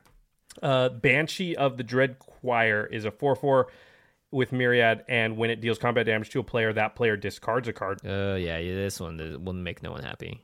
that was just, yeah, that was just going to make people mad. And then War Chief Giant is a 5 3 with Haste and Myriad. Oh. So that's just the aggro one. Yeah, no thanks. Uh, it's cool though. Uh, the art on all of these has the creature, and then it has two copies of it, uh, sort of in like a ghostly form. Coming out Oh, of it. like they're splitting up. Yeah, Yeah, they're you're splitting right. up, They're going yeah. all Matrix. yeah, War Chief Giant. The copies all have different weapons too, which is kind of cool. Wait, this, yeah, this keyword should have totally been Matrix. Yeah, Um, I'm we gonna- don't. Matrix. Maybe maybe it's not it doesn't fit in flavor, but it would be sweet, and it's all just different uh, drawings of Keanu. yeah. oh my gosh, just Keanu from different movies Yeah. too. so he's like, from Speed, that's not even from The Matrix. Yeah. Whatever. Why is he Constantine? Um, We don't know the green one. I'm gonna guess it. Yeah. Okay. Wait, wait, let me think here. So what? I think it's got to do with ramp, right? I think it just has trample. Just as trample. I'm gonna go super high power level. It's gonna be three green green. It's gonna be a four four myriad. Uh, it's You're gonna getting be a, really It's gonna specific. be a Uh. boar. okay.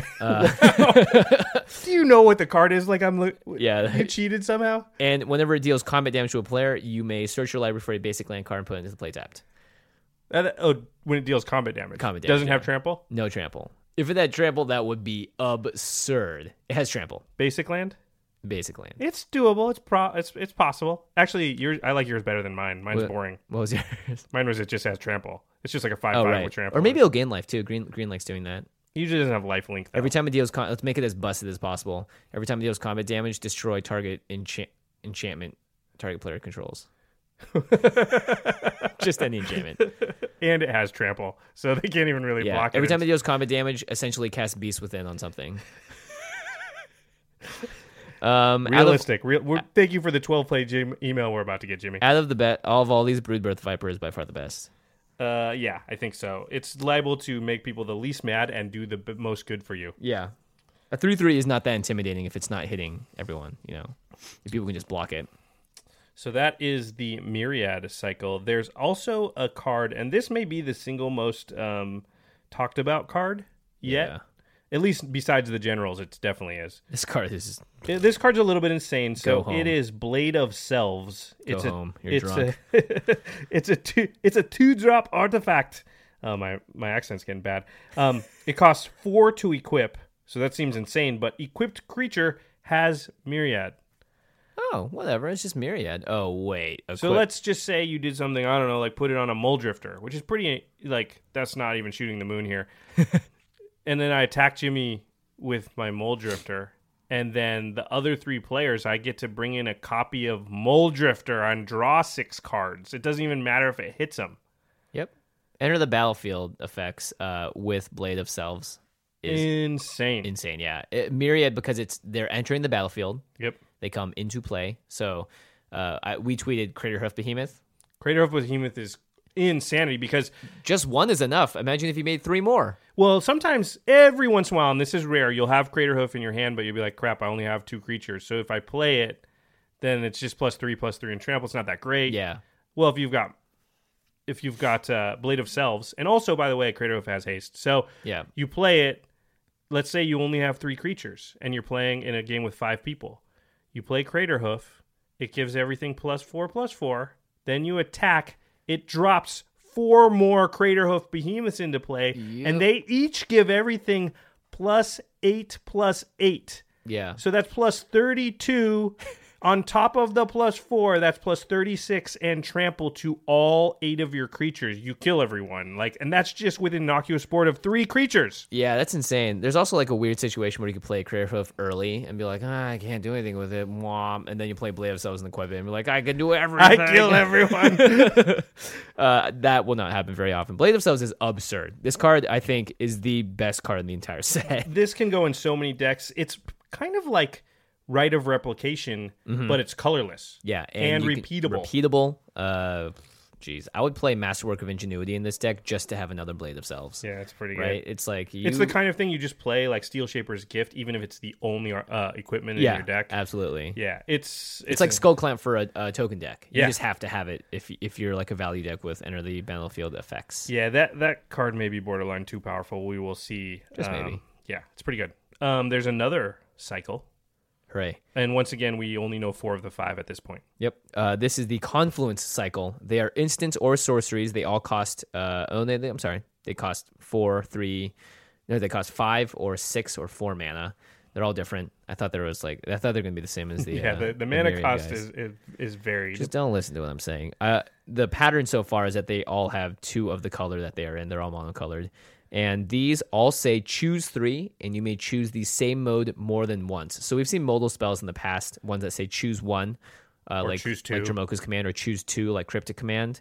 Um, Confluence is choose three, and they are all very powerful. well, and on like Cryptic Command, you can't choose the same mode twice. yes, Where on the confluences, you can choose the same mode up to three times. So, well, let's read one.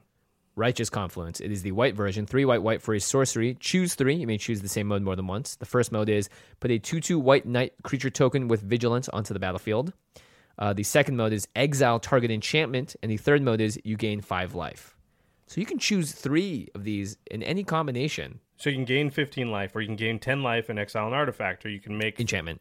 or sorry, exile enchantment, or you can make two n- two two two vigilant knights and gain five life. Like you get it, The flexibility is great here. Uh, five mana also for just exiling three enchantments is pretty good not bad. I mean, we play Return to Dust, which basically does two. for it four mana. does do artifacts also, but yeah, it's also an instant if you don't cast it during your main phase. yeah. Um, I mean, I'm just saying, like it is similar, and and sometimes just gaining 15 life. Yeah. Here's Like- the thing with enchantments though is that you're okay killing enchantments at sorcery speed usually. That's true. Um it's not like uh, something you have to immediately get rid of unless the player just goes off, but I mean usually you have the chance to get rid of someone's like Sylvan Library, you know, just there's lots of stuff out there that just sits and gains a player advantage over the whole game that you want to have answers for. And this card is, I think, I like this card a lot. Yeah, I think this card's okay. Um, I, I, like the concept of the confluences. I don't think this is the best one. I'm literally only playing this to have exile three enchantments. yeah, that's I mean that may be worth it. Um, Yeah. the The- blue. The go ahead. I was gonna say the nice thing about this too is like cards like Decimate, where you have to choose different targets, and if you don't have enough, you can't play it. This you will, no matter what, always be able to at least exile one thing. And if there's nothing to exile, then you still have it can still do Yeah, something. you can for just gain life. Yeah. Yeah. that's true. The blue one is Mystic Confluence. It's three and two blue for uh, same thing. Choose three. You may choose the same mode more than once. You have a choice between counter target spell, unless its controller plays three, so mana leak.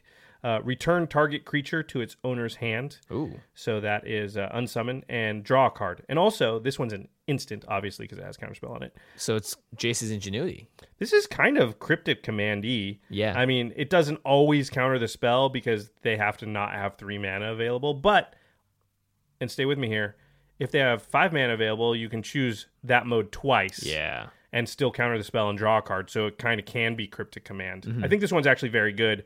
And just return three creatures to their owner's hand can occasionally win you the game as an instant. Agreed. This is actually really sweet. Yeah. This seems like one of the more powerful counter spells ever because it for five mana it can pretty much counter anything because you can make something have to pay nine extra. Yeah. right? Worst What- case scenario, it just counters something unless Yeah. they've got nine mana. this card is really sweet in Mizzix of the Ismagnus. And very often you're going to go counter that, draw two cards. Mm-hmm. So Oh, right. Oh, gosh. that's better than Cryptic Command. Um, I got to be honest too. I don't run Cryptic Command in like five color decks because three blues just too tough. It is tough, yeah. Yeah, but two blues fine. So I would definitely run Cryptic Command if it was say two and two blue, and this is three and two blue. It's close. Yeah, I, I like this card a lot. Yeah. Um, we do not know the uh, black Do version you of want this to predict? card. Uh, f- let's read the other ones first. Okay. Fiery Confluence. This is mine. This is it. Oh, by the way, all the art on these are also very similar. It's a, uh, a mage or a wizard in a circular formation, and it's being cast out in three directions from Looks a them. little like the new Snapcaster Mage.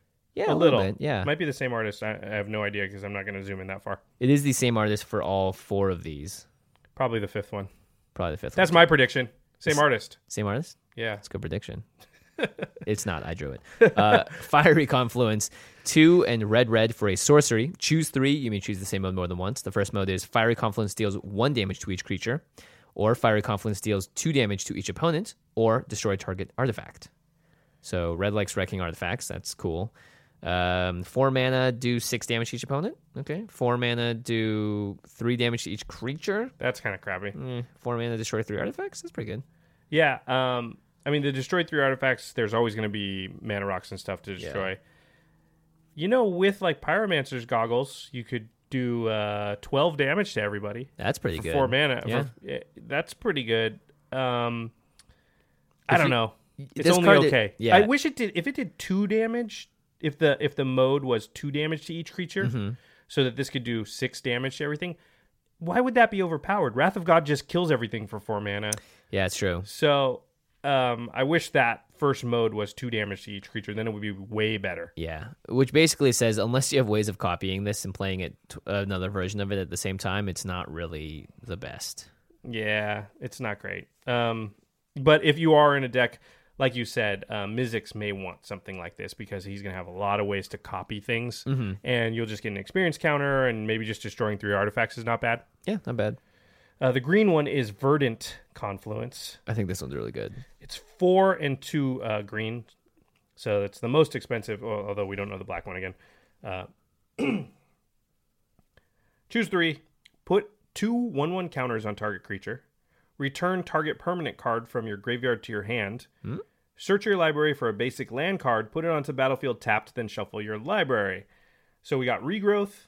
Uh, we've got what is that? It's not Kodama's Reach. It's um, rampant growth Yes. and then you've got what's put to one with twenty dollars. Okay, my analogies are not working out, but anyway, um, the second two modes are definitely good. Regrowth is very strong. I play that in almost every Triple green deck. regrowth. So just being able to be like, oh, I get these two cards back Mm-hmm. from my graveyard, and then I put a basic land into play. Pretty good, I think this is really, really good in five color decks. yeah. Because every once in a while you're like, I just fixed my mana. Yeah. I think although, that's really although important. five color decks don't have a lot of basic lands. Yeah, that's true. I mean, I usually try and run one of Yeah. each. Um, but Definitely three color. It's very good. yeah, I- I like this card a lot just because Regrowth is just strong. Just triple regrowth. regrowth for six mana is great. Eternal Wind this gets you one card for three mana. This gets you three for six. Yeah, although the the Eternal Witness can is reusable, but what one of those cards is Eternal Witness. I'll make this reusable too. Yeah, no. sure. One of these cards is can Here's what you do: Verdant Confluence, E Witness. e, get E Witness and something else back. Then you play E Witness, get Confluence back. You get Eat Witness and Green Ward and Marasa that you didn't exile when it died.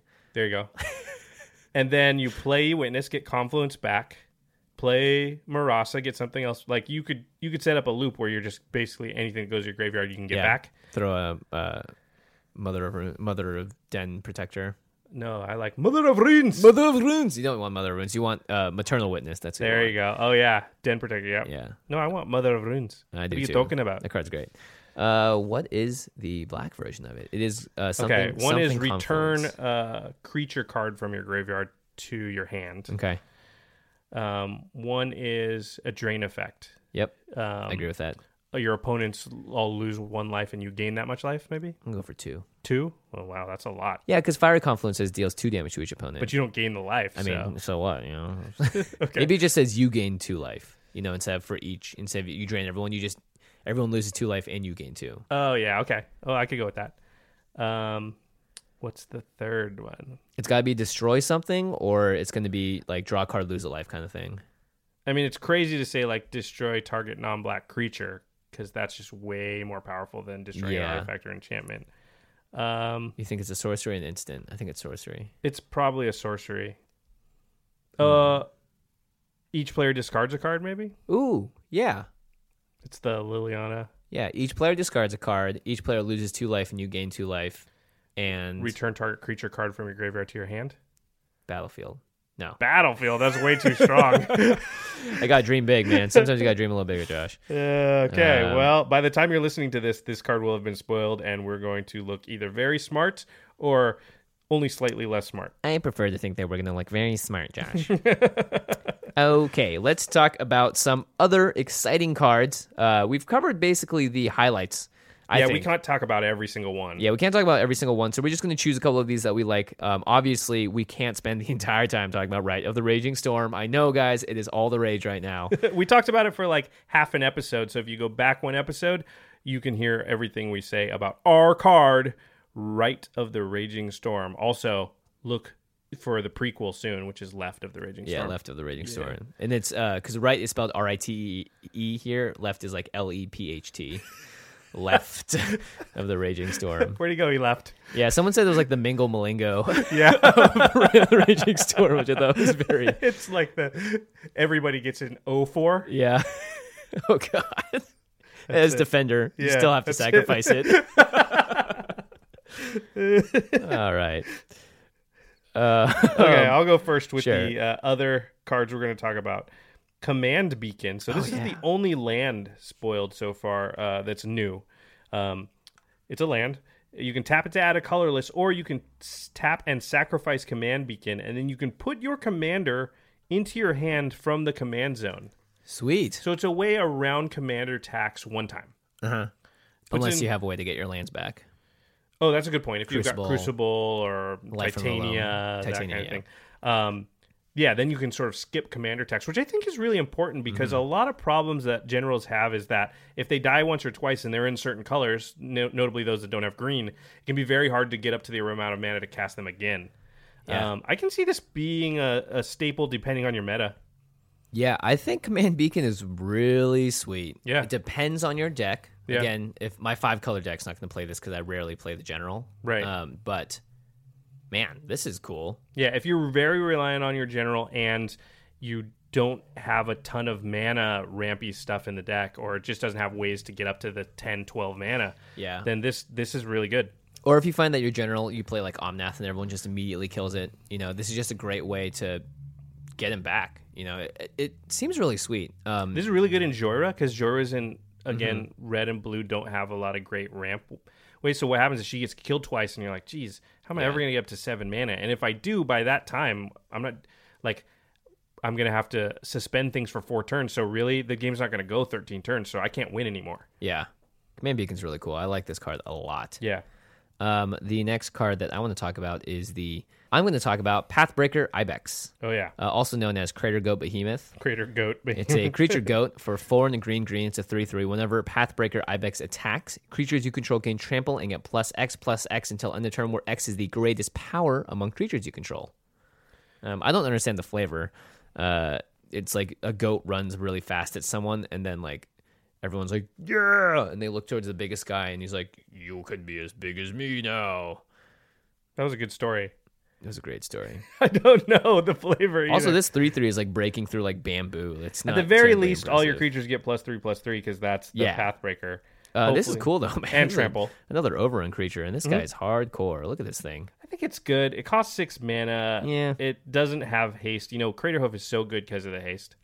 Yeah, I mean, if your deck just wants to run stuff over, Pathbreaker is like a greater. Is not greater. It's like a, a nice option in case you don't draw your Crater Hoof. Uh, If Yeah. you just need more of that overrun effect, I think this is a really nice one. If you can, if you have like universal haste and grantures, Mm-hmm. um, it's also a goat. That's why I put it on this list. Meh. Meh. Is that a sheep or a goat? That was a sheep. Okay. I don't really know the difference. I don't know what that was either. That was a goat. Wait, do sheep? Meh. Okay, do goat. I used to live across when I was growing up. Actually, I don't know if that's the right goat. I know the screaming goat's like, "Meh!" Yeah, I was gonna say goats kind of sound like people. I've heard, I've seen that video where the goats really sound like people. yeah. I used to grow up uh, when I was in Seattle. When I grew up, I was right next to a farm, and there was a goat there once. And I would look over the fence and go like "Meh," at it, and it would bah back, and I would just sit there doing it for like half an hour. Wow, there wasn't a lot to do uh, in your area, in your neighborhood. No, I stayed at home a lot. I played cards. That was two cool goat stories, everybody. If you're counting, yeah, those. um, Bastion Protector was one I had on the list. It's two and a white for a three three, so it's already pretty good. Three mana three three. It says commander creatures you control get plus two plus two and have indestructible. That's ridiculous. It's pretty. That's awesome. it's pretty good, and you can play it in advance of your commander. Mm-hmm. And then if they want to kill your commander, they have to kill the Bastion Protector first, unless of course they exile or Yeah. bounce or whatever. But still, it's very very good. I It's like a mother of runes that's good for uh creatures that want to attack a lot. It's like a what? Uh, sorry, mother of Uh, roots. The funny thing is, to talk that loud, you have to lean so far back from the mic. Mother of roots. It's the mother of rins. if it's not Scottish, it's crap. yeah, I like this card a lot. Uh, This card is very good, I think, and because there's so many games where the the commander is so central to what you're doing that the only thing you need is for the commander not to die, yeah, I agree. and this just puts a layer that's hard to get through. Yep. Um, next card is Gigantoplasm. Three and a blue creature is shapeshifter. Look at the art for one. I mean, holy moly. It's kind of awesome. The it art, looks like it's freaking uh, Monsters Incorporated gone like bad. yeah, it's like Monsters Incorporated chasing a goblin who's chasing a minion from. Uh, It's so bizarre. it's the Thibblethib. Also, Mizzix. Uh, uh, the Fibblethep. Thibblethib, yeah. Mizzix is the guy in the flavor text, so I like it even more. It's three in the blue. It's a creature shapeshifter. You may have Gigantoplasm enter the battlefield as a copy of any creature on the battlefield. So I guess it is copying the low guy in the front, Mm-hmm. uh, except it gains uh, X. This creature has base power and toughness X slash X. Um, Mizzix says, I appreciate things that exceed expectations, which is great because you'll notice that the X ability is permanent. It doesn't, it's not until end of turn. It's Yep. not like, uh, Yep. uh, what's the mirror entity? Right. It, if you pay 10, then it's a 10 10 from then on Yeah. until Uh, you pay something else. uh, we tweeted a little bit about this. The cool thing about this is if someone plays like austere command, uh, saying only killing creatures with power of toughness four or greater, you can tap one mana, make this a one one, and it Yeah. dodges a board Quickly wipe. respond to it. Yeah, You also can, for free, just make it a zero zero. yeah, Make X zero. And so you can trigger abilities like when this creature dies or when Mm-hmm. it leaves play at instant speed. Revel Arc is one of the uh, things that people have pointed out to us. Yeah. Uh, Nevermaker is a decent one. Uh, Yeah. you you talked about Kokusho, which is actually, I think, a pretty good one, even though the legendary rule applies. Well, you it'll can be kill if the someone original. Else has a Kokusho too. Yeah, or you can kill your original one And keep leave another this one. one, out, Yeah. and then at instant speed at any time you can gain five life and drain everybody for five, or sorry, gain twenty life or whatever it is. Sorry, Kokusho's Yeah. way better than that, but yeah, Clones are some of my favorite cards in EDH because if your deck is monocolored or just doesn't have as many colors as someone else's, you just get to have access to some of the best creatures in the game. Mm-hmm. You can make a Shieldred. You can make a Prophet of Krufix. You know, it's pretty good. I want great. a profit of crew fix that can be a twelve twelve. that seems like a good. seems pretty. You know your profit of crew fix? Yeah, I have one, but mine's a twelve twelve. Yeah, Yeah, that's pretty good. Um, the next card might be my second favorite card after Blade of Selves, not counting the commanders. BDM's new favorite card. this card's very good and i think people are underestimating like how good it is in just every deck It's absurd. it's arachnogenesis so it's two and a green for an instant three mana put x one two green spider tokens with reach onto the battlefield where x is the number of creatures attacking you prevent all combat damage that would be dealt this turn by non-spider creatures so your spider Basically, they they attack you with 10 dudes. You cast this. You make 10 1 2 spiders with reach, and then it also fogs all their creatures, but your spiders still do damage. Wow. People are sort of. They're not really. I think they're thinking too much about this. Yes, it's great that your spiders may eat some of their creatures. That's not going to happen too often. They're one twos, right? Yeah, But they it's- have reach. You can you can stack block or whatever, but it doesn't matter because you fogged them. They're not doing any damage to you, and they tapped out. and you just made 10 1 2s for three freaking mana. They have reach too. They can block the craziest creatures in the game. Like this is severely undercosted to me. Like Yeah. a fog is a one in a green. So for one more mana, I just sometimes get like four to twenty spiders. Yeah, this card's really cool. I mean, this is gonna be like like think of those token games where like like let's say somebody does something insane, like, hey, I zealous conscripts my Kiki Jiki and I make an arbitrary number of zealous conscripts, and you're like, fine, and then they go attack you and you go, Okay, arachnogenesis, arbitrary number of spiders. On my turn I kill you. Yeah. I think this card's absurdly powerful. Every green deck, I think. yeah, I would agree. Uh, unless you're meta, no one is ever attacking anyone. That's true. If if you never die in creature combat, then then I wouldn't. But besides that, and that's pretty rare. This Yeah. is just like because fogs are already playable. Yep. So Like- many games are decided by combat too. Like, yeah, by very like rarely- one dude swinging at you for fifty, or else 50 dudes swinging at you with Crater Hoof Behemoth. you Yeah, know? and either way, if any, if you get to have another turn to do something, even if you are drawing, you have to draw your out or whatever. It's still better than just dying. even without the spiders, it's often good because what happens is they go in for the kill, you fog, and now everyone has a chance because they go, oh, because usually to kill somebody to k them to KO them, you have to make some big move, put Craterhoof Behemoth out, or you know do some sort of sequence of events where you make a hundred tokens, and then all in that same turn you use them, and if you can go fog. Now all of a sudden everybody sees the threat and they can turn and go, well, okay, I wrath Yeah, you know and so fogs are just good this one just sometimes makes 20 spiders uh, this is insane to me i love this card I'm all in. going an evergreen deck. I don't play enough fogs as is, so Yeah. I'm definitely going to play this one. Uh, Skullwinder is my next choice.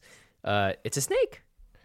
Two in a green, oh it, one three snake Combo. And, uh, that's yeah, that's about it.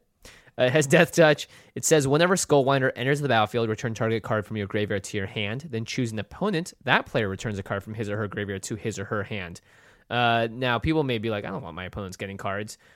I'm let's say I'm playing a mono green deck or I'm playing green blue and I don't have access to a card like Path to Exile and my opponent has already used it and they're like "We- something has happened. And I'm like, "Oh guys, can anyone respond to this?" Everyone's like, "I I use my thing, man."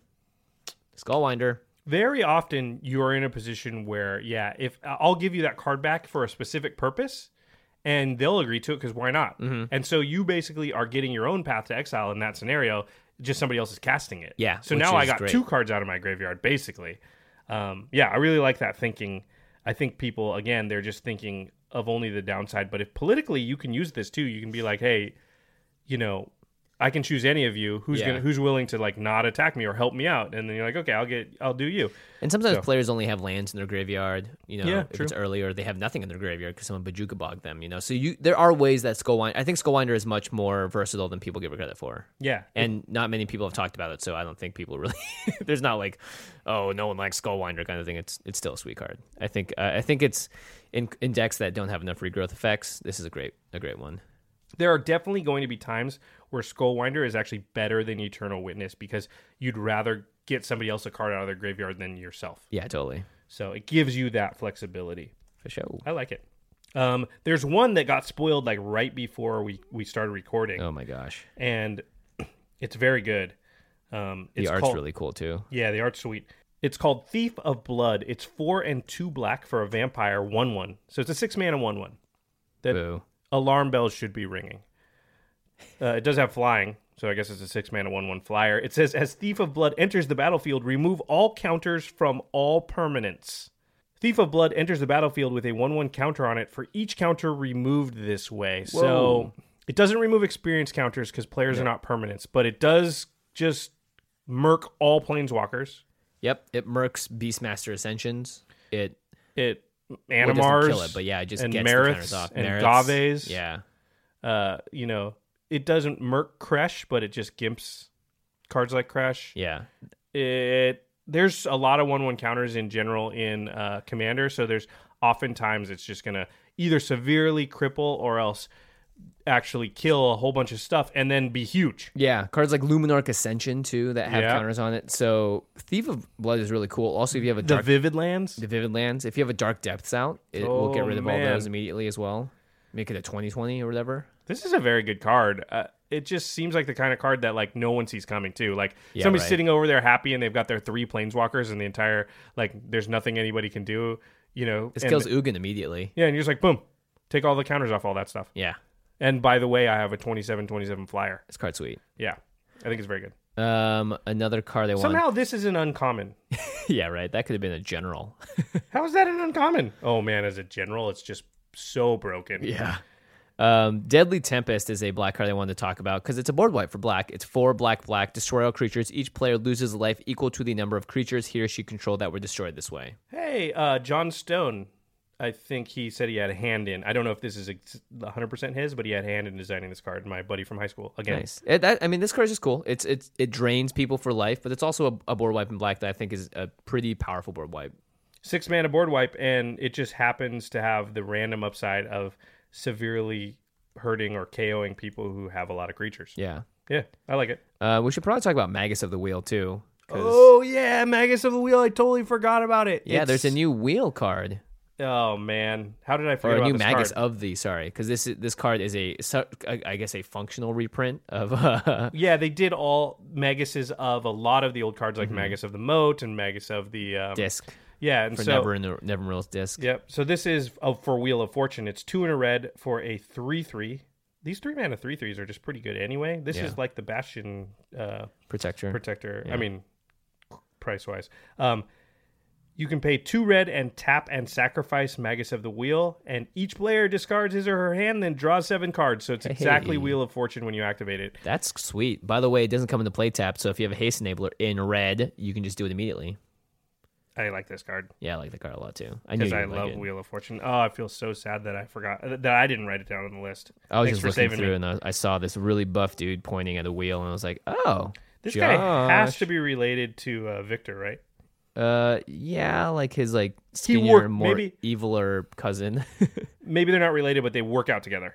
yeah, Enthralling Victor and Magus of the Wheel are like workout partners. Because look at this guy's got like a 14 pack. I'm counting. I'm counting. Yeah, he does. Uh, so there are tons of cards we didn't talk about. There's some really. St- I, I'm really excited for this commander set. I think they did a great job with the power level so far. It looks like it is very, very powerful overall. There's a lot of staples. cool, different, exciting stuff. Yeah, yeah. I like what I like what they've done. Uh, there's some stuff that's so powerful that it's maybe borderline too powerful, which is exciting. Yep. Um, Got to Yeah. push the format some way. yeah, it'll be really interesting to see how they fill out all these decks with um, reprints and what kind of stuff we get. I think there's definitely a lot to play with here, a lot to Mm-hmm. be excited about. Yep, I am super stoked. I can't wait to talk about the full deck list when they come out, and uh, the professor's coming to town in a couple of weeks when the Oh, decks yeah. come out, and I think we're gonna In all one s- week. In one week, we're all gonna sit around and play these decks, and it's gonna be great. I can't wait to get firsthand experience playing them. I think it's gonna be a lot of fun. All right, time to move on to the end step where we talk about something cool outside the world of magic. Well, at this point, it's over, but I thought we should mention that BlizzCon is last was last weekend. For us, it's actually tomorrow and s- the next day, Mm-hmm. but for you, it'll have been last weekend. Uh, excitingly, Lincoln Park is performing. I saw the Foo Fighters at BlizzCon. BlizzCon is it's huge. It's insane how big it is. Uh, Yeah, I remember when uh, and Blizzard's grown so much in the past few years too, Yeah. because it used to just be StarCraft, WarCraft, and um, uh, and Diablo. Right, and now it's got Overwatch and Hearthstone, and Hearthstone is borderline bigger than everything except Warcraft now. Yeah, Uh, Um, maybe be bigger, uh, m- maybe not. But like that's insane, right? That's really really cool. it's pretty crazy. Um, yeah. we had a lot of fun there last year getting our our tails whooped at the BlizzCon brawl. Yeah. Oh, That's you know, okay. we'll link the video to uh, the this week at What? Rocket We Jump. will. It's hilarious. funny. It is The funny. ending is Yeah, gets it's me every great. time. Yeah. um, yeah. So Josh and I will be back at BlizzCon. Uh, Gavin Verhey's there. Maybe we'll get a draft in. Uh, Yeah, so is yep. Brian Kibler, the Dragon Master himself. I sent him a tweet being like, "Let's draft Brian." Yeah, I didn't get to play him when we did the pre-release at Comic Con, so I'd Right. like to play. I'd like to play against Kibler at some point. Yeah, I mean, I'll lose, maybe. You're pretty good. probably lose. I'm gonna be. So you're saying there's a chance? You're saying there's a chance. Uh, yeah. So always like playing with Gavin, our buddy uh, Brian Tran. It's also I just want to play Overwatch. yeah, you know, I want to play Overwatch as well. I want to Maybe, find some people we can kiss up to until we get in the beta for Overwatch too. Uh, anyone listening that can help us out, just let me know. Uh, all right, cool end step. Yeah, very exciting. Uh, well, uh, make sure you watch the video that we recorded la- at last year's. it's great. It's pretty awesome. Um, is pretty awesome. I think it's the only video not produced by Blizzard that's ever been on the Blizzard website or something like that. really. I remember hearing. Yeah. Oh wow, that's amazing. yeah, I'm I'm honored. something Oh my gosh. like that. Yeah, was was the case. Oh, big shout out to Siobhan Slaughter who uh, helped get us passes this year. Thank you, Siobhan. Uh, also, was the one that helped organize our butts getting whooped. So, thank. Yeah, thank you. That was still thank- fun. yeah, it was fun. It was an experience. uh, I got an experience counter off of it, right? you got an experience Yeah, going on. get your butt whooped, get one experience counter. It's like, God, that's a bad rate. Uh, make sure to check out our sister podcast, The Masters of Modern. They talk about the modern format and all things competitive magic. You can follow them on Twitter at the MMCast, or you can find their podcast, uh, rocketjump.com slash the MMCast. Our editor for the show is Terry Robertson. Special thanks to Jeffrey Palmer for the Living Card animations. You can find him online at Living Cards MTG, and you can check out all the animations for the show as well on our YouTube pi- channel, where we put up video uh, for all the cards, so you can read along the cards when we talk about them. Thanks to Terry doing a great job editing the show. Uh, you can find that at youtube.com/slash The Command Zone Podcast. All right, everybody. Thanks for listening. And we'll see you next time. Peace.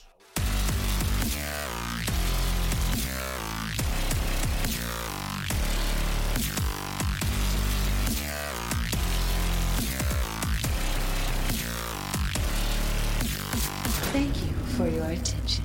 For further inquiries, send an email to commandcast at rocketjump.com or ask us on Twitter at JF Wong and at Josh Lee Kwai. See you later, alligator.